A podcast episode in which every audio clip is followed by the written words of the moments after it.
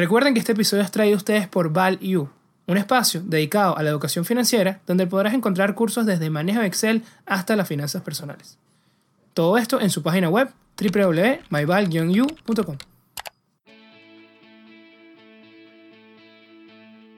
Hola a todos, bienvenidos nuevamente a otro episodio de Networking de Ideas, donde los buenos conocimientos se conectan.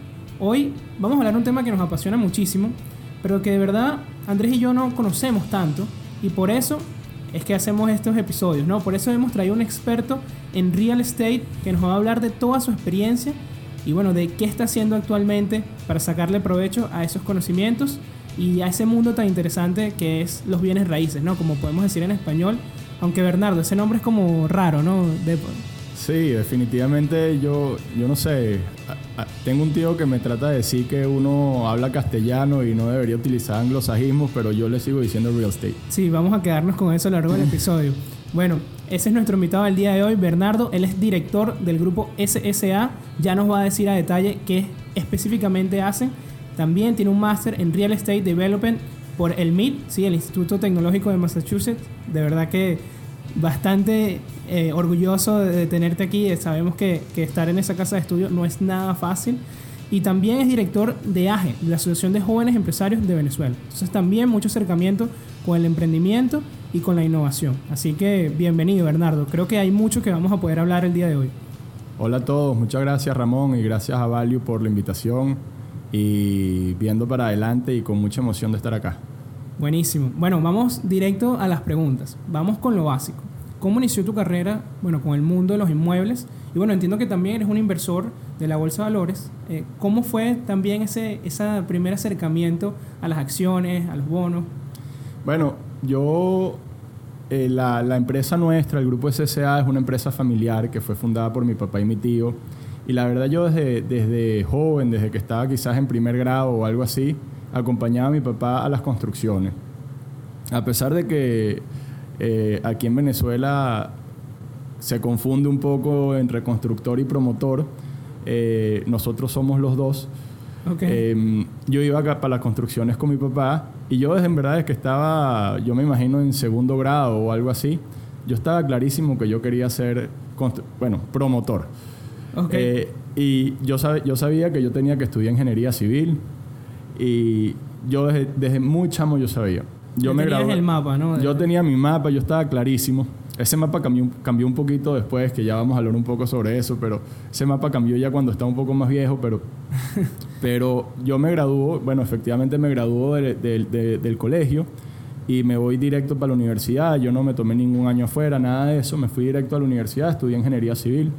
Yo terminé mi, mi, mi carrera. Instantáneamente me inserté en la empresa familiar. Mi papá también tenía esa ilusión desde siempre y nos los había comentado de que quería trabajar con sus hijos.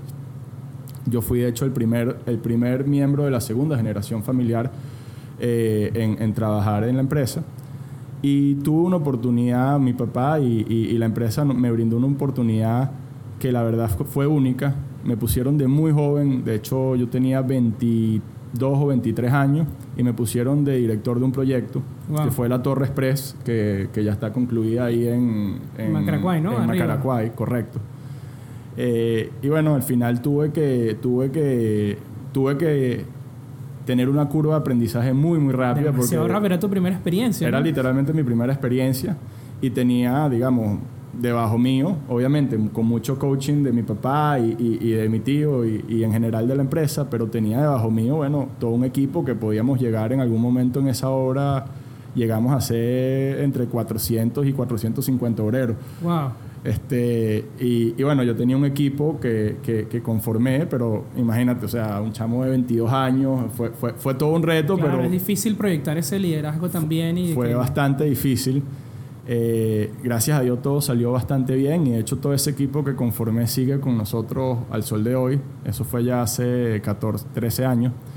Em, y, bueno, la torre también quedó bastante bien. Quedó brutal. Eh, quedó chévere. Eh, ya no es una torre, o sea, esa torre se vendió toda, pero, pero, pero quedó bastante, a mí me gustó al menos. Sí, sí, la he visto varias Entonces, bueno, por ahí empecé en mi inserción en el mundo de real estate o inmobiliario Yo cuando termino ese desarrollo, que tenía quizás unos 26 o 27 años, porque lo empecé desde, bueno, desde, el proyecto, pues ahí lo que teníamos era nada más el terreno, yo empecé con todo el tema del proyecto y, fueron unos cuatro o cinco años que nos tomó. Em, decidí, y no estaba tan seguro en ese momento, pero decidí, y fue una de las mejores decisiones de mi vida, eh, explorar otras culturas y, otras, y tomar unos estudios o una especialización en el área inmobiliaria porque al final lo que me di cuenta es que, y aquí es donde viene ese cambio que te dije de que mi plan de primer grado no se había todavía materializado perfectamente, o, no era el más... Ok, ¿qué hiciste? Era de un chamo de primer grado, pues. Eh, me di cuenta que ingeniería civil es una muy buena base, más no es en realidad en lo que se enfoca el negocio de real estate, que es lo que a mí me gusta y lo que nosotros hacemos. Yo, yo en ingeniería civil estudié cálculo, cómo diseñó una viga, una columna, cómo diseñó un acueducto, yo eso no lo he hecho nunca. Las resistencias. Resistencias y esto y lo otro, no lo, he hecho, no lo he hecho nunca. En realidad el negocio inmobiliario es un negocio netamente financiero. Este, simplemente que se traduce en, en la construcción de inmuebles y todo eso. Eso es súper importante lo que está diciendo Bernardo. Porque es muy las personas, bueno, como yo, que no sabemos tanto, eh, se imaginan nada más la casa, se imaginan eh, el saco de cemento, se imaginan toda esta etapa de construcción y, es lo que tú dices. Sí, sí, tal cual. De hecho, o sea, un profesor mío de MIT eh, me decía que él veía todos los edificios y lo que veía, en vez de ver los edificios, lo que veía era pacas de dinero. Este, porque al final eso es lo que termina siendo, es un negocio inmobiliario, solo que el activo subyacente es ese, pero es un negocio financiero, quiero decir. Entonces, bueno, yo decido irme a, a, Boston, bueno, decido aplicar, apliqué en California, apliqué en Boston. Eh, con, con, suerte me, me, aceptaron en las dos y terminé decidiendo... ¿Pudiste elegir? Pude elegir, tuve esa, tuve esa suerte. Y, y la verdad que en el momento, como te dije, no estaba tan seguro pero fue de las mejores decisiones mías. Porque, eh, y creo que lo hablaremos un poquito más adelante, el, negocio inmobiliario fuera de Venezuela es completamente distinto a lo que estamos aquí acostumbrados.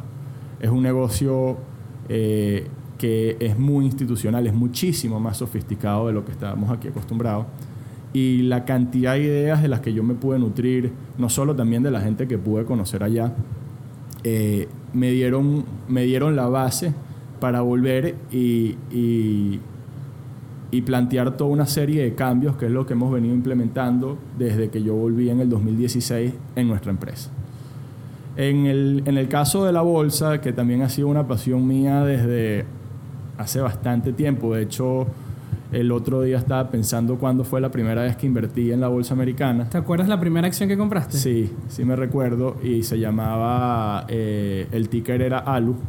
Y eh, Lucent Technologies, me parece que es el nombre. No la conozco. es que ya fue absorbida, en, en el 2006 fue absorbida por, em, por Alcatel, me parece.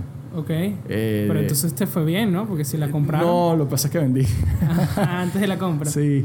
Eh, y no era, o sea, mi, mi, mi, criterio de inversión era muy, no, muy, muy primario todavía. Bueno, claro, como todo. Yo tenía, bueno, eso fue 2003, o sea, yo, yo hace 17 años, yo tenía 20 años o algo así, 21. Em, no menos, 18 años. 18 años. pero empezaste eh, joven en la Empecé joven, claro, pero muy primario, me llamaba muchísimo la atención eh, y yo simplemente, yo me recuerdo que la decisión para invertir fue que esa empresa es la que es una de las empresas que tenía más volumen en la bolsa, más volumen transaccional. Okay. Y yo no sé por qué eso me llamó la atención y yo decidí invertir ahí. Y claro, al final, como te digo, no fue una buena inversión. este, la, Pero fue un buen aprendizaje. Fue un buen aprendizaje. La, la, la, empresa no hizo mucho, al menos hasta que yo me salí. Típico, el día que vendiste, al día siguiente la compraste. Tal cual, tal cual. Pero desde ahí he estado muy cercano a la bolsa. Claro, yo te diría que a partir de, de nuevamente, de mi experiencia en mi, en mi máster, donde también tuve mucho contacto con el área financiera y todo eso, empecé verdaderamente a, a, sofisticar un poquito más mi pensamiento alrededor de la inversión. Este, y con eso, bueno, son cosas que de repente hablaremos en este, en este episodio. Em, también empezado, en, en ese momento empecé a sofisticar mucho más lo que era mis finanzas personales, cosas que yo creo que están muy atadas la Oye, inversión bien, con las sí. finanzas personales. De acuerdo. Sí, yo creo que la gente subestima, o perdón, sobreestima mucho esos eh, retornos que uno pueda tener en un proyecto. La gente quiere ver esos tres dígitos siempre, por ejemplo, ese 100% ¿no? anualmente, y subestima mucho la tasa de savings, la tasa que uno puede ahorrar. ¿no? Entonces creo que eso también es importante y estoy de acuerdo con eso. Tal cual, tal cual. O sea, porque al final, como dicen los gringos, o sea, yo pienso que las finanzas personales están atadas por la cadera a la inversión. Claro. Al principio, como tú dices, un, un- un alto grado de, de- de ahorro eh, es lo que hace que, que una cartera de inversión pueda componerse en el tiempo. Y posteriormente, eh, cuando ya la cartera tiene cierto tamaño, la posibilidad de, de en verdad, o sea, lo que, que, la te cartera aumenta... te mantenga. Eh, Bueno, o sea, más que la cartera te mantenga, lo como yo lo veo es que un inversionista tiene mucha más probabilidad de tener un horizonte de largo plazo y que la mayoría de los inversionistas deberían estar ahí. De lo contrario, entrarían dentro del rango de especulación que no tiene ni... Hay gente que lo hace, hay gente que lo hace muy bien, Claro. yo no lo hago. Eh, pero para llegar a ese horizonte de largo plazo, y ya son décadas en el futuro, eh, la- o sea, hay muchísima más probabilidad de, de lograrlo si tú tienes tus finanzas personales en orden. Es decir, si tú, si tú estás claro en qué gastas, si tú tienes fondos de reserva para cualquier día lluvioso, etc. Y en esa medida, oye, si, si a ti te pasa algo personalmente, eh, algún, in- alguna, no sé, algún Sí, algún percance, un sí, percance, claro. una cosa, tu cartera puede estar igual invertida a largo plazo, con lo que quiere decir es decir, hacia, hacia instrumentos de mayor riesgo, según lo entiende la calle, eh, sin que en realidad tú tengas una probabilidad alta de tener que atender, de tener que meterle mano a esa cartera, que es en realidad lo que afecta, yo diría, el retorno a largo plazo de todo inversionista. Ese hecho de tener que meterle mano a tu cartera por bien sea visiones de largo plazo, por imprevistos, por deuda, es la principal, ¿no? Obviamente. Claro, tener que liquidar por algo ajeno a lo que está pasando en el Vender mercado, ¿no? forzadamente. Por Eso, algo plenamente personal. imagínate, sí. Sí, de verdad. Estoy totalmente de acuerdo con lo que dices y creo que es súper importante. Creo que, que ahora que lo traes, que nos desviamos un poco del real estate, pero creo que es importante decirlo porque al final también es una herramienta que vas a necesitar en este mundo, ¿no? Necesitas tener Correcto. las finanzas personales Correcto. en orden. Correcto, un- o sea, 100%, porque al final, bueno, o sea, el trabajo de cada quien es el trabajo de cada quien, aunque los ahorros de cada quien no es quizás tan, a- tan recomendable que los metas en, en el, donde estés trabajando, pues, ¿no? Hay gente que lo ha hecho y lo ha hecho muy bien y hay casos obviamente icónicos como Buffett o ahorita recientemente Musk, pero, pero son apuestas bien riesgosas, ¿no? Son Claro. apuestas bien riesgosas, entonces siempre que uno tenga su, su, su nido de, de Su retiro... para, la día- para el día es. lluvioso, como mencioné. Así es. Y Bernardo, volviendo al mundo inmobiliario, ¿nos puedes hablar un poquito más sobre qué específicamente hacen? En el, ya, bueno, ya nos hablaste de- del- de- del proyecto que estuviste, la Torre Expresa, sabemos que construyen, pero además, ¿qué hacen en Grupo SSA? Bueno, nosotros, eh, eh, eh, como les comentaba, es una empresa familiar. eh, fue fundada en 1989 eh, por mi papá y mi tío. Y en ese momento ellos lo que se estaban dedicando era particularmente a el, únicamente a- al nicho de desarrollo, es decir, de compra de terrenos y construirlos solo para eh, el mercado residencial de lujo en Caracas. Era verdaderamente un nicho muy particular del mercado inmobiliario. Con el tiempo, nosotros nos hemos ido diversificando en distintos nichos también porque han venido saliendo oportunidades eh, producto de la misma ciclicidad del mercado inmobiliario, que es algo que quizás también tocamos ahorita más adelante. Y, y bueno, entonces del mercado residencial de lujo de Caracas, bueno, nos hemos quedado particularmente en Caracas, pero nos hemos ido al mercado de oficinas, al mercado multiuso, al mercado de, de comercial, al desarrollo de tierras, es decir, urbanismos. Y con todo eso hemos ido creciendo. La mayoría de las cosas que nosotros hemos desarrollado las hemos vendido, eh, muy típico del mercado venezolano y del, sistema también, o sea, de, de las capacidades de, de este mercado. Pero algunas cosas también nos las hemos quedado y tenemos también un portafolio de activos este, que, los que, de- que son generadores de renta. Eh, entonces, bueno, nosotros hoy por hoy somos una casa de desarrollo inmobiliario eh, que tenemos experiencia en, en, en varias áreas de, o en varios productos de, del, indu- del- mercado. Y también recientemente, ahorita, eh, bueno, por todas las razones que todos conocemos, hemos tenido ya algunos unos inicios eh, de diversificación internacional desde hace ya unos cuatro o cinco años, eh, más como cuatro años, eh, en Estados Unidos y en la península ibérica, en España, y, y también con, con ideas de irnos hacia Portugal en el futuro cercano. Oye, qué bien. Sí. ¿Y cómo es ese procedimiento o esos procesos para analizar y determinar cuáles son las buenas inversiones o cuáles son las oportunidades? Sí, em, tú sabes que ¿Les llegan a ustedes los proyectos? ¿Ustedes es, van es- viendo es el un mix, mercado? es un mix, es un mix porque hay veces que uno tiene que salir a, o sea, que uno de repente está por ahí y ve un terreno y le llama la atención y trata de buscar quién es el dueño. Y hay otras veces que simplemente eh, las oportunidades le llegan a uno. Eh, sobre todo aquí en Venezuela eh, es, más mix. Eh, En, en Estados Unidos y en España ha sido un, esfuerzo propio, o sea, porque al final todavía estamos haciéndonos un nombre, estamos eh, Claro. empezando y, y bueno, es literalmente tenemos que salir a patear la calle a ver dónde están las oportunidades. Eh, ¿Qué es lo que nosotros buscamos? También es bastante amplio. Eh, no obstante, una de las cosas que más nos enfocamos es tener un margen de seguridad a la compra. Eh, ¿Qué quiere decir eso? Bueno, que nosotros cuando proyectemos y hagamos nuestras proformas del negocio, lo que estamos buscando es que ese negocio no sea, em, no sea atractivo solo para las condiciones de mercado previsibles que están en ese momento que estamos analizando, sino que sean que sea un negocio igual atractivo o, posiblemente exi- exitoso para condiciones de mercado que sean considerablemente distintas a las que estamos analizando en ese momento.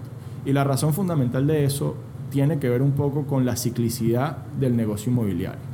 Si uno se- o sea, yo creo que no existe una, una industria más cíclica que el negocio inmobiliario.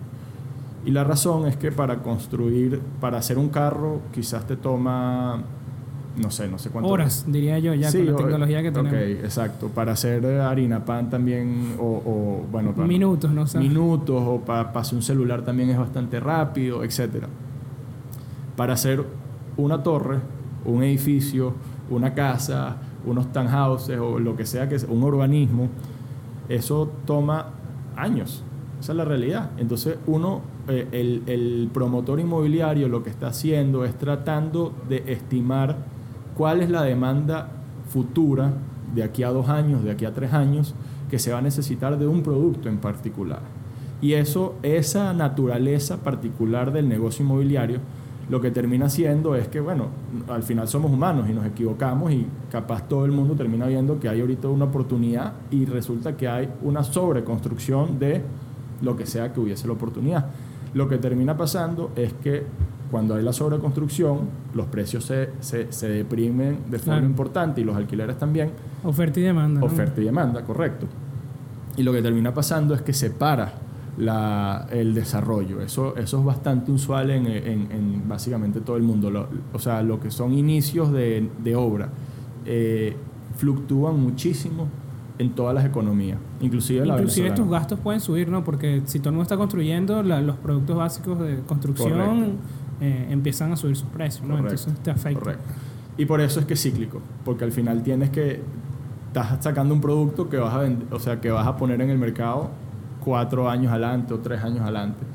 Este, y, y bueno, es difícil estimar, más que difícil, es imposible estimar. Es manejo de escenarios, ¿no? Es Eh, manejo de escenario. Y nosotros hacemos muchísimo manejo de escenario. y ver que en el peor de los casos igual gana. O sales, sales, Correcto. sales break even, Por ¿no? eso, por eso, una de las cosas que más nos enfocamos es tratar de que nuestros negocios no sean rentables solo para las condiciones de ese momento, que son, que es básicamente seguro que no van a ser las que vamos a entrar nosotros al mercado. Entonces, por eso es que nosotros buscamos ese margen de seguridad. Y que puede cambiar muy rápido, ¿no? Puede cambiar Lo, lo muy vimos rápido. este año, ¿no? Hemos visto depresión, eh, euforia, depresión, euforia cada Correcto. cinco minutos. Correcto. Entonces, Correcto. no, interesante. Hay muchas cosas, de, Bernardo, de- del value investing, ¿no? Que se aplican Muchísimas, en, lo, en lo que muchísimas. ustedes utilizan. Muchísimas. También el, el tema de, de inmobiliario es que es muy intensivo de capital. Ok. Y, y y claro, lo- los errores se pagan mucho más caro, Caro. Que, que comprar una acción que puede costar eh, X. Lo que Claro, cueste. tienes, tienes menos intentos, ¿no? Menos intentos y, y, o sea, no solo que tienes menos intentos, los intentos dependerá de la cartera que cada quien tenga, ¿no? Ok, claro. pero, pero sobre todo el, el- la consecuencia Del de- error, de del error. es alta.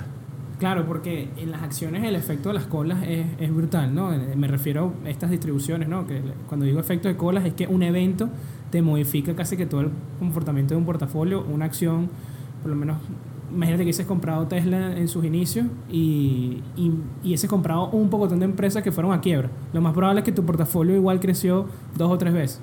Entonces ese efecto de la cola te salva. Correcto. Pero acá... eh, Bueno, para, para poder hacer diversificación necesitas mucho dinero, cosa que no es... Muy poca gente tiene ese- Claro, no esos al niveles de de dinero. Eh, e inclusive por eso es que también mucha gente que entra en el negocio inmobiliario lo que termina haciendo es levantando capital.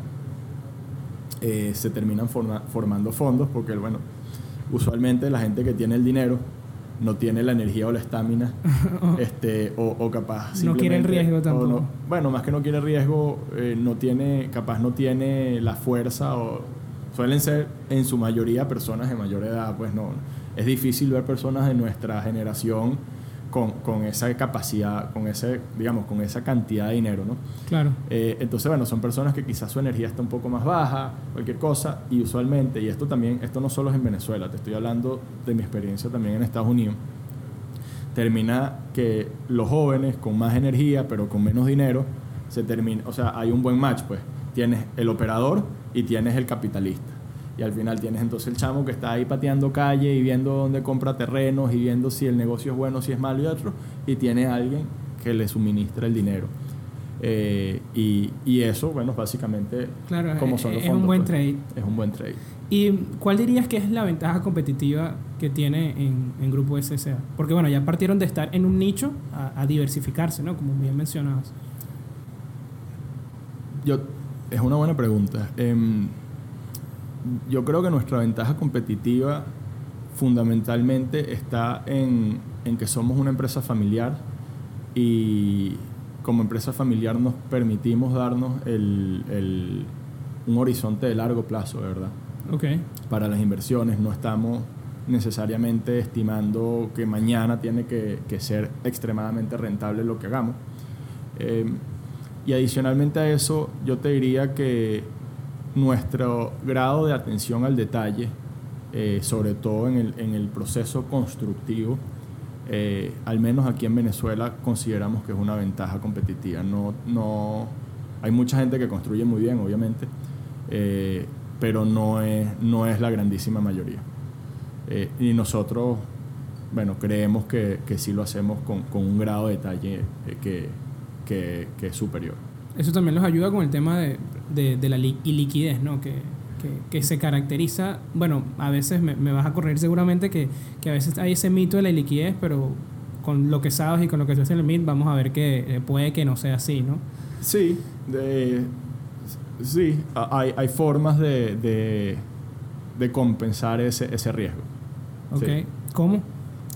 Nosotros ahorita, eh, por ejemplo, eh, una de las cosas que estamos haciendo en la empresa es, creo que tengo que dar una pequeña introducción, o sea, el mercado inmobiliario venezolano es un mercado que, se, que se, eh, es muy del detalle. Es literalmente, es como ir a un, mer- es ir literalmente a un mercado y agarras un potecito de harina pan, y agarras un potecito, un, un- un kilo de carne, un kilo de queso y tal. Es lo mismo, aquí tú vas y vas a un edificio, entonces te compras un, un apartamento, te compras, obviamente, son, eh, digamos, guardando todas las distancias entre, entre un, un producto y otro, pero es al detalle. Cuando uno construye una torre, un, un edificio, una cosa, los apartamentos, las oficinas, los comercios, en su gran mayoría, se le venden a distintas personas uno a uno. Eso es muy distinto al negocio inmobiliario en, en- en gran parte del mundo, al menos desarrollado, donde las transacciones ya no son eh, de, de oficina por oficina, sino de edificio por edificio. Eso lo que termina siendo, eh, en el caso de, de- de Estados Unidos, de, de Europa, etcétera, lo que termina siendo es, bueno, si tú quieres, no hay tanto incentivo de vender al detal, Porque si tú quieres eventualmente vender todo el edificio, que son ventas grandes, eh, va a haber alguien que te lo va a venir a comprar, porque simplemente existe el mercado. En Venezuela eso no existe. Si tú quieres vender una torre entera, eh, yo creo que no existe nadie, no es posible. literal, que, que tenga el interés eh, de, o, el, interés pues, de, de hacerlo. Entonces, el mercado históricamente en Venezuela ha sido el de tal. Una de las cosas que nosotros estamos cambiando y eh, para, para no tener que vender al de tal y poder generar liquidez, porque claro, ¿por qué vendías? Para generar liquidez, que era tu pregunta, es precisamente entrar en el mercado de capitales. Y de hecho hay un muy buen ejemplo aquí en Venezuela, que es el Fondo de Valores, que lo ha hecho así. Y ellos han, han tenido la capacidad de mantener la gran, eh, eh, digamos, básicamente el 100% de todos los activos que tienen, el Tolón, eh, bueno, el San Ignacio no tienen, el- lo han ido vendiendo, pero tienen gran parte del comercio, el, el, el de Latillo, Latillo eh, eh, el de allá de Acarigua también, Yanomol creo que se llama. Y la razón por la que han podido hacer eso es porque si en algún momento necesitaban liquidez, bien sea de algún accionista que necesita liquidez o si la misma empresa necesita liquidez, el mercado de capitales es el que le estaba proporcionando esa liquidez. En vez de ir de salir a vender un local en el Tolón, Vendieron salían y vendían unas acciones. Y listo, pero igualito el control del activo se mantenía para él. Eso es una, eso es una estrategia muy inteligente, me parece a mí, este, y pionera definitivamente en Venezuela. Y, y es lo que nosotros también estamos tratando de emular para no tener que eh, vender los activos al detalle, que tiene sus problemas operativos, obviamente. Interesante, creo que eso es una diferencia, pero drástica entre, entre un mercado y otro. ¿Y qué otras has visto que, en que se diferencian tanto Venezuela con Estados Unidos y, y con Europa, ¿no? ¿Qué otras cosas encontraste? Sí, eh, hay varias. Yo creo que la, la que más me llamó a mí la atención eh, es el grado de sofisticación que hay en el mercado del, del mundo desarrollado. Es un grado de sofisticación financiera, sobre todo, muy elevado. Eh, por empezar, cualquier abogado que tú hables, con el que tú hables en Estados Unidos, que esté en el área inmobiliaria, maneja mejor los números que cualquier matemático, ingeniero, o sea, literalmente maneja mejor los números que cualquiera de, o sea, que yo, con los abogados que yo hablé, manejaban mejor los números que yo. Imagínate. Imagínate. Bueno, yo no sé si los manejo bien o mal, pero... Eh, aquí no es tanto así. Aquí el, el- el- la forma de hacer negocios es muy primaria todavía. Aquí, por ejemplo, eh, yo no conozco a, a ningún promotor que haya estimado formalmente cuál es su tasa interna de retorno en Un un DCF, negocio. eso no, no- Eh, seguramente hay gente que lo hace, nosotros sí lo hacemos. Eh, más que, más que flujo de caja descontado, es un flujo de caja, no lo descontamos. Pero aquí en Venezuela, porque es muy primario y en realidad eh, hay, yo, o sea, no es porque no, no es porque aquí la gente en Venezuela no tenga la capacidad, que hay mucha gente capaz. Claro. Eh, es simplemente por, porque hay muchísimas distorsiones en este mercado que te imposibilitan hacer esos cálculos. Empezando por los créditos. Este, Sí, que eso Poco era- acceso a capital. Esto me está diciendo que respire el cerebro. Em, o sea, sí, lo- antes había un, una- un gran acceso a crédito, eh, ahorita hay un muy poco acceso a crédito, todos esos créditos al ser en bolívares también tenían un efecto, eh, em, digamos, que se devaluaban en términos reales y al final la gente, mucha gente, y por eso es que, por eso es que se ve tanta obra todavía en Caracas, Ok. eh, sí, se ha visto muchísimo. Mucha gente... En ciertos sectores específicamente. Sí. Mucha gente invertía, o sea, se metía en el negocio inmobiliario no porque era buen negocio, sino porque iba a ser financiado casi en un 100% por crédito. Claro. No tenía nada que ver si la demanda existía, si no existía. Y entonces al final no, no No sabía si un proyecto realmente era, era atractivo. daba igual. O sea, no tenías que hacer el, el DCF ni nada. O sea, el negocio era el crédito, no el, no, no la construcción, no el, no el negocio. Claro. ¿Me explico? Entonces, y eso tiene mucho tiempo. Eso no es que fueron dos años o tres años. Eso tiene muchos años ocurriendo. Y marcó Claro. el mercado ya. Y marcó el mercado. Y marcó el mercado. Y bueno, sabiendo esto, diste en el clavo con la parte de que, bueno, que, que es un negocio o un mundo que requiere mucho capital. ¿Qué pueden hacer las personas? Y bueno, muchos de nuestros escuchas que eh, les llama la atención este sector y quisieran de cierta manera empezar a invertir en él, pero no tienen grandes capitales. ¿Qué, qué es lo que podrían hacer? Mm, no es, no es fácil porque intrínsecamente es, un, es una industria muy intensiva de capital, em, por lo que necesitas capital. Pero dicho eso, hay formas. Yo sí creo que hay formas. Okay. Y voy a mencionar dos. La primera, hay, hay varias empresas que en realidad están, ellas dicen que están en el negocio inmobiliario y de hecho sí lo están, pero han ido hacia un modelo que lo llaman asset light o ligero en activos. Y básicamente lo que ellas tratan es de entrar por todo lo que son servicios. En vez de ser el dueño de un hotel, eres el operador del hotel. En vez de ser el dueño de una torre de oficinas, eres el administrador de una torre de oficinas. Eso en Venezuela no sé si sea la mejor forma porque, porque aquí no hay la costumbre de pagar lo suficiente para mantener los, los activos en el mejor estado posible. Como tú entras a a un edificio en Estados Unidos de hace 65 años y es como si estuviese nuevo, literal. De, de, de, estos de oficinas y tal, eh, digamos Claro, que sean institucio- institucionalmente poseídos.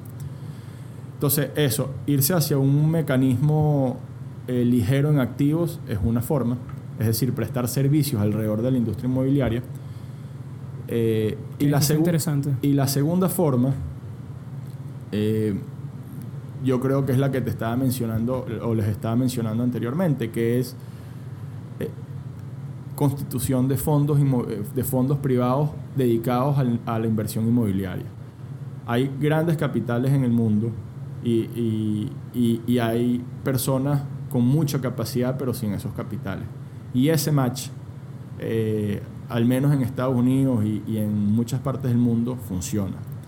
Eh, tener, tener una idea y podérsela, hacerle ese pitch de esa idea, mira, tengo este terreno y estos son, esta es la proforma, este es el DCF, estas son las proyecciones, y hacerle ese pitch a alguien y que te apoye con capital y montar un fondo, eh, es definitivamente una forma de empezar con, con po- muy poco capital. Súper bien. Y del punto de vista también de un, de un pequeño inversor, eh, ¿cómo ves eh, el tema de los, de los REITs? De los REITs. De los REITs, perdón. Em, ¿Es atractivo también para Sí. que, que diversifique un poco su cartera Claro. este- a estos instrumentos? Claro, sí, o sea, yo creo que desde el punto de vista de diversificación tiene todo el sentido del mundo. Eh, lo que no estoy seguro es desde el punto de vista de, de cuán elevados estén los precios actuales de las cosas. Y no es que tengo ninguna posición al respecto, pero los rendimientos de los REITs suelen ser, bueno, yo creo que ahorita un REIT eh, de oficinas o residencial puede estar con un, rendimiento de dividendos de 3,5, 4, no más de eso. Y esos no, no suelen tener unas apreciaciones de capital tan altas porque de hecho, por ejemplo, la normativa de los REITs en Estados Unidos te obliga a entregar en dividendos el 90% de, de, tu- de tus utilidades.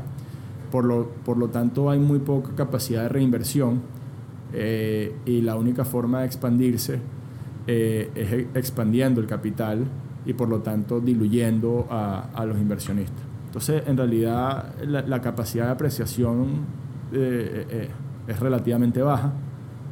Y, y bueno, o sea, como te digo, desde el punto de vista de diversificación está muy bien. Desde el punto de vista de Rendimiento. de rendimientos no estoy seguro. Obviamente el, eh, el mercado privado da muchísimos mejores rendimientos. Esto que te estaba hablando de los fondos, no, no hace falta tener extremadamente mucho capital, porque ahorita hay una tendencia hacia, hacia crowdfunding y todo eso, Correcto. cosa que no, no sugiero mucho o en voz muy alta, ¿Por qué? porque tiene problemas de coordinación importantísimos si las cosas salen mal. Bueno, entre más personas haya, más difícil. Si las cosas van bien no hay, no hay problema, pero si las cosas van mal, y ahorita hay un caso emblemático en Nueva York, se llama Prodigy Network, eh, que era hecho de un colombiano, se llama Rodrigo Niño, em, que el señor lamentablemente murió. Y, y la empresa era one man show. O sea, y no, así no lo había vendido, pero es, era básicamente un one man show. Y ahí hay demandas cruzadas por todos lados. Para allá, para acá, todo el mundo se está demandando entre todo el mundo y el, y el que tiene que dar la cara no Se está, murió. se murió. Wow. Eh, y claro, lo que termina pasando es que coordinar, ellos creo que tenían algo así como, no sé, 1.500 inversionistas o 2.000 inversionistas o algo así. Coordinar a tantas personas con intereses tan diversos para poder tomar una acción legal es muy, muy difícil. Claro. Y eso es lo que está pasando y por ahí hay varias noticias al respecto. No, inclusive con la expectativa, in- inclusive que el proyecto se salió bien, la expectativa de, de retorno y el horizonte de tiempo de cada una de esas personas es distinto y no, no, va, no va a ser fácil tomar la decisión Sí. Pero bueno, al final el mercado privado, sin ir hacia el crowdfunding, para terminar de responder la pregunta, o sea, sin ir- terminar de ir al crowdfunding, cosa que no sugiero, em, Y los REITs tampoco. y, y los REITs, bueno, no es que no los sugiero, más, más para mí eh, particularmente no, no, no les veo completamente el atractivo. Sería buscar oportunidades de, de, de esos rendimientos, esos yield históricos. O sea, nunca había estado tan alto el yield, por ejemplo. Buscar esas, esos chances. Eso, exacto, pero ahorita lo pasa con las tasas tan bajas, No los hay. No los hay. No los hay. Eh, entonces lo que necesitas, eh, lo- o sea, lo- al menos lo que yo trato de buscar es buscar fondos que, que no sean tan grandes y, y existen, em, donde se pueda depositar parte del dinero y te ofrezcan retornos privados que, que suelen estar en, en 14, 15, 16%. Ok. Eh, no es fácil porque necesitas también de un esquema de network, es decir, llegarle a una persona a tocarle la puerta, mira, quiero invertir contigo, X, eh, poco o mucho eh, no es fácil, ¿no? Y hay gente que sí recibe poco capital en realidad, pero, pero no es fácil. Hay que, hay que buscarlo y Hay bueno, que hay que, buscarlo. hay que ganárselo también. que ¿no? ganárselo, sí. No, interesante, Bernardo. Y también, bueno, te quería preguntar también sobre las tendencias, un poco más adelante, pero antes quería también ver, porque viviste la, esta experiencia, bueno, era la, la empresa de, de- de tu familia, aunque todavía no estabas como director en ese momento, en el 2008, pero ya también inclusive estabas en la bolsa, entonces quería ver cómo fue esa, precisamente esa experiencia eh, durante esa crisis, porque bueno, te afectó tanto en la bolsa de valores como en el, en el, real, estate, el real estate. No sé si ya estaban eh, con proyectos en Estados Unidos, cómo manejaron eh, ese portafolio en esos momentos. Sí. Nosotros no, no estábamos en Estados Unidos para ese momento. Ok. Em, por lo tanto, toda la caída de la bolsa eh, mundial, más eso yo creo que no impactó tanto la economía venezolana. Eh, tratando de hacer memoria, ahorita la verdad no, no lo puedo decir a ciencia cierta, pero eh, desde un punto de vista empresarial no nos afectó tanto. Porque nosotros al final tampoco, no- no- o sea, de- desde el punto de vista de finanzas, nosotros no es que tenemos una cartera de inversión dentro, no, eso no- nosotros nos dedicamos es a invertir en inmuebles. Y en ese momento eran solo inmuebles en Venezuela. Ok. Menos mal. Menos mal. Eh, bueno, menos mal si lo decías en el 2007, si lo decías en el 2009, Ah, lástima sí, porque lástima. tenía, o sea, la cantidad de oportunidades que habían eran impresionantes, pero impresionantes. Em, no obstante, desde el punto de vista personal, eh, oye, yo, a, a- a mí no me afectó mucho y, y y creo que puedo hablar también por, por mi familia, tampoco hubo mucha afectación. Por eso que estábamos hablando anteriormente, yo creo que eh, en mi caso todas las finanzas personales, eh, si bien las empecé a sofisticar mucho en el 2015 en- o del 2014 en adelante, em, ya las tenía más o menos bajo control y digamos la caída vino y no tuve no me vi forzado en ningún momento a, a- Podías esperar. Y Ah. tenías un margen de seguridad, ¿no? Que era y lo que tenía hablábamos. margen de seguridad O sea, ese escenario estaba ya previsto en cada una de tus Correcto. decisiones. de hecho si tú te pones a fijar eh, pensando un poquito yendo un poco para atrás o sea el mercado yo creo que el mercado venezolano en realidad no estuvo tan afectado por esa crisis porque me parece que ahí yo empecé a trabajar en el 2008 eh, en el proyecto este de la Torre Express que ya conversamos. Y ahí me recuerdo que eran bastante, o sea, las proyecciones futuras eran bastante positivas, es decir, no, no había ese, ese riesgo, no había ese, esa cicatriz o esa herida abierta de, Ok, de- Seguían llegando proyectos. Sí, no, no solo eso, sino que la gente veía el futuro con, con, con, Buenas expectativas. con expectativas. Eh, cosa que tú hablabas con un americano en ese momento, me imagino yo, y, y lo que se quería era lanzar por un balcón para abajo. O sea. ¿entiendes? Y aquí en Venezuela eso no estaba pasando. Entonces, bueno, yo no estoy, no estoy seguro si, si aquí nos pegó el coletazo de ese huracán o no, pero yo creo que no tanto. Sí, bueno, sí, después se invirtieron los papeles, ¿no? Que la teníamos Después no vino el otro oscura, huracán. sí. tal, tal cual. Y también te quería preguntar, antes de entrar en el tema de las tendencias, que creo que es súper importante porque hay demasiadas empresas disruptoras en el, en el- en el sector inmobiliario. Eh, antes de entrar en eso, ah, háblanos un poco también, si puedes, de tus rendimientos, bueno, de, de- de la empresa como tal, cómo hacía esos rendimientos y cuál es ese, ese benchmark ¿no? que se ponen, que, cuál es la tasa de, de rendimiento que ustedes esperan con cada uno de sus proyectos. Sí. En, voy, nuevamente voy a tratar de hacer una distinción Venezuela el resto del mundo. Em, Es válido. O el resto de nuestro, de, de- de nuestro mundo que estamos e- experimentando al menos. Em, en Venezuela los retornos son, los que nosotros hemos tenido son muy elevados. Eh, de hecho, eh, inalcanzables en, en, en otra otros lugares donde hemos ido. Hay varias razones. La primera es estas distorsiones que estábamos hablando del crédito. Em, la segunda es que aquí han habido una serie de burbujas importantes, no solo asociadas al crédito, sino a todas las regulaciones eh, que hay. Por ejemplo, en el finales del 2010-2011, eh, cuando ya, eh, digamos, las empresas transnacionales se empezaron a dar cuenta de que el control de cambio y todo lo- todas las asignaciones que le, o sea, todas las deudas que tenían de y no se las iban a terminar de pagar, eh, dijeron, mira, o sea, estos bolívares y estas utilidades retenidas que tenemos y tal, tenemos que ver dónde las metemos para protegernos de la inflación. Y hubo una corrida masiva hacia los inmuebles. Y quizás, digamos, lo más cercano que tuvo Venezuela a vender inmuebles en bloque fue eso. Ese momento donde tenías a las grandes transnacionales o a las grandes empresas de Venezuela tratando de proteger sus utilidades retenidas en, en- en ladrillo. Eso obviamente hizo que hubiese un... Eso fue por ahí, o sea, 2009, 2009 a 2012, diría yo, 2011 eso hizo que hubiese una burbuja fortísima que, bueno, el, todo el que estuviese posicionado con activos en ese momento exprimió retornos muy, muy, muy elevados. Y finalmente, eh, en, en el resto del mundo o en el resto de nuestro mundo, nosotros, dependiendo del riesgo que tenga el negocio, sobre todo intrínsecamente, es decir, si es un negocio de desarrollo, si es un negocio donde estamos comprando un activo que ya está construido, pero lo que lo vamos es a realquilarlo, eh, dependiendo del riesgo. Pero hablando de, de desarrollo, que es en lo que nos hemos especializado nosotros, nosotros tratamos de apuntar eh, a nosotros y a nuestros inversionistas eh, entre un 17 y un 20% Ok. eh, que nos tiene que dar el, el negocio. Eh, menos de eso tratamos de, de pasar y, y mantener la paciencia. Claro.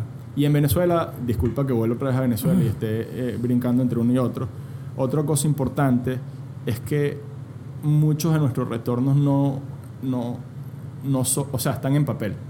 Más allá de lo que hemos vendido, hay muchas cosas que tenemos, o, o bueno, hay ciertas cosas que tenemos que no las hemos vendido. Entonces, bueno, tienen un valor que tú puedes decir que es tanto, nosotros podemos decir que es tanto, no hay tanto mercado para saber cuánto es ese valor.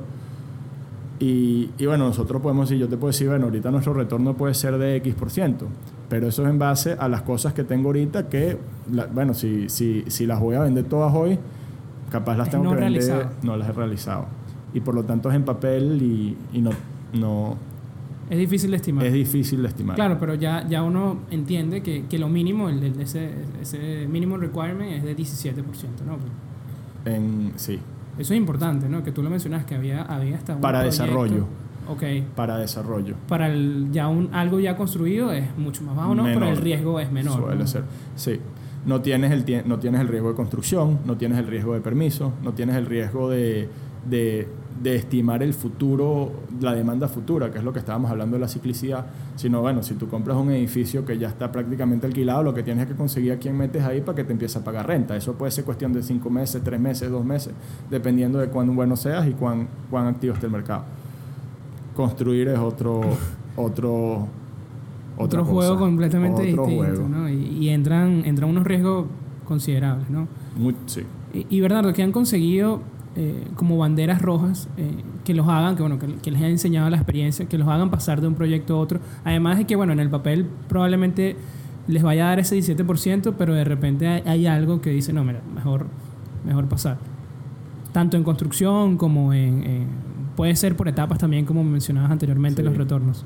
Para nosotros, yo, yo creo, o sea, una bandera, una bandera roja importante era eso que comentábamos al principio de nosotros, o sea, nuestras, nuestros negocios tienen que proyectarse suficientemente rentables no solo para las condiciones actuales.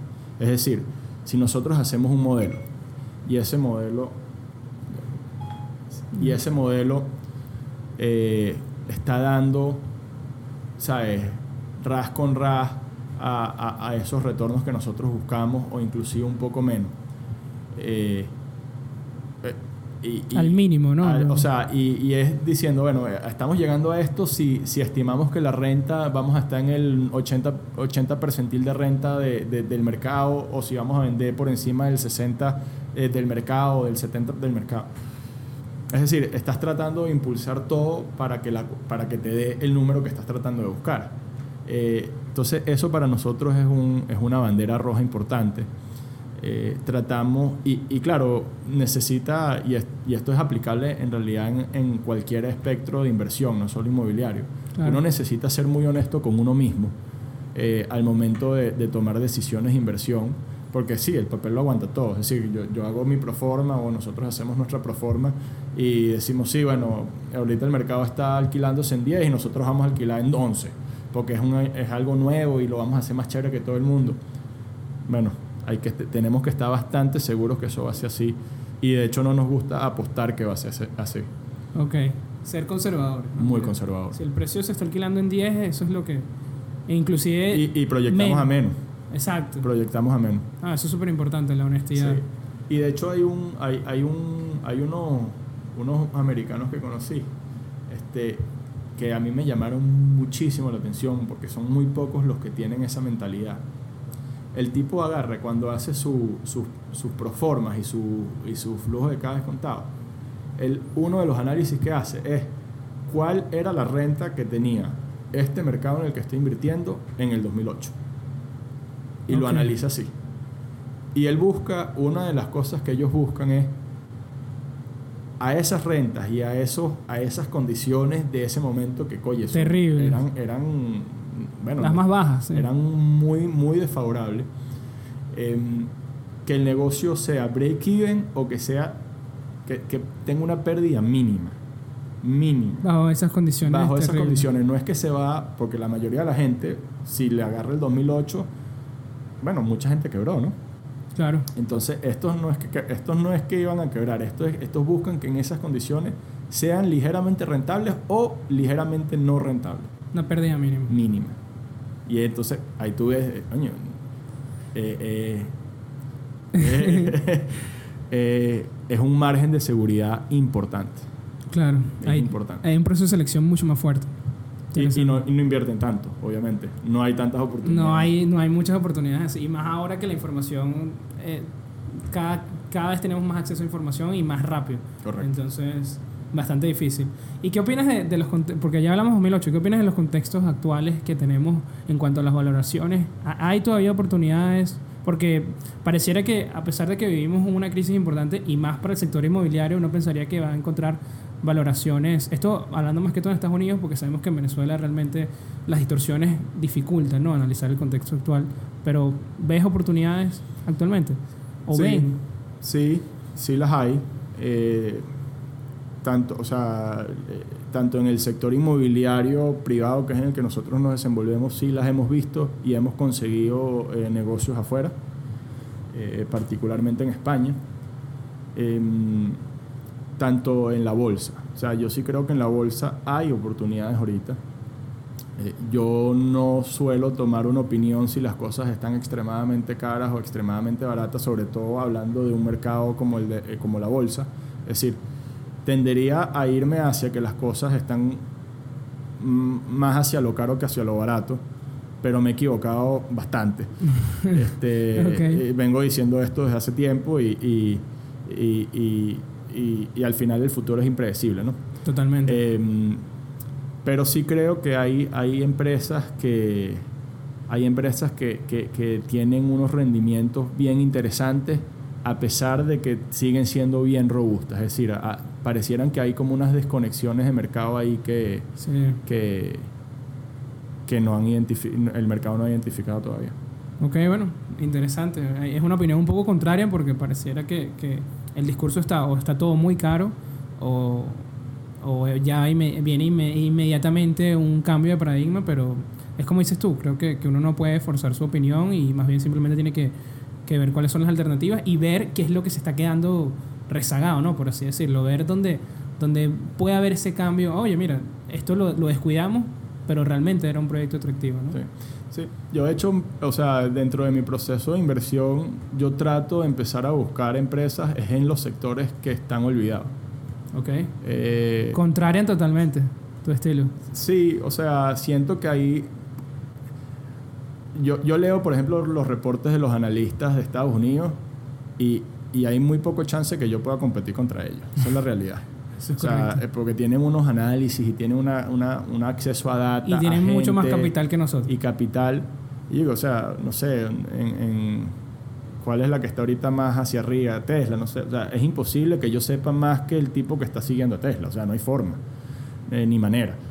Eh, entonces trato de ir hacia las cosas que, que están como olvidadas dentro del mercado, eh, porque ahí hay menos competencia y, y, bueno, menos competencia es mayor probabilidad de éxito. Claro, y si están olvidadas, no, no tienes que, exacto, no tienes que ir directamente en contra de ellos, de sus opiniones. ¿Y qué libros o, o recursos te han ayudado precisamente a ser un mejor inversor, Bernardo? A mí hay dos libros que me han marcado eh, mucho y que han marcado mi filosofía. Uno se llama la eh, de Jack Bogle, se llama Clash of Cultures, em, que es básicamente Bogle. eh, yo creo que ustedes y toda su audiencia lo debe saber. Es el padre de, de lo que es eh, Los índices. los índices. Em, eso a mí me marcó mucho y, y- y creo mucho en la inversión pasiva.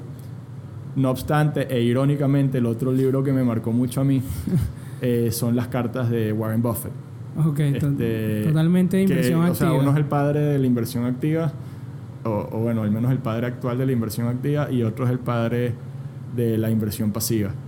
Em, y ambos me marcaron mucho y yo honestamente no estoy claro hacia dónde voy a tender yo en el futuro, si es hacia lo pasivo o hacia lo activo en, en mis inversiones. Pero mantienes una estrategia que, que cubra ambos. De hecho, mi estrategia, y la puedo compartir aquí perfectamente, es en su grandísima parte toda pasiva. Y lo que tengo es un, un, un porcentaje muy pequeño de mi cartera que manejo activamente y constantemente estoy evaluando si estoy pudiendo superar el mercado o no. Si esto lo puedo hacer consistentemente por, bueno, más que consistentemente, si lo puedo hacer en los próximos 7, 8, 9 años, de repente en ese momento tomo la decisión y agarro y cambio toda mi cartera pasiva a activa. Eh, en el interín no estoy dispuesto a apostar en mis habilidades eh, todos mis huevos. Ok. ¿Y qué consejo le darías a, a las personas que se están acercando también a la bolsa, a los nuevos inversores?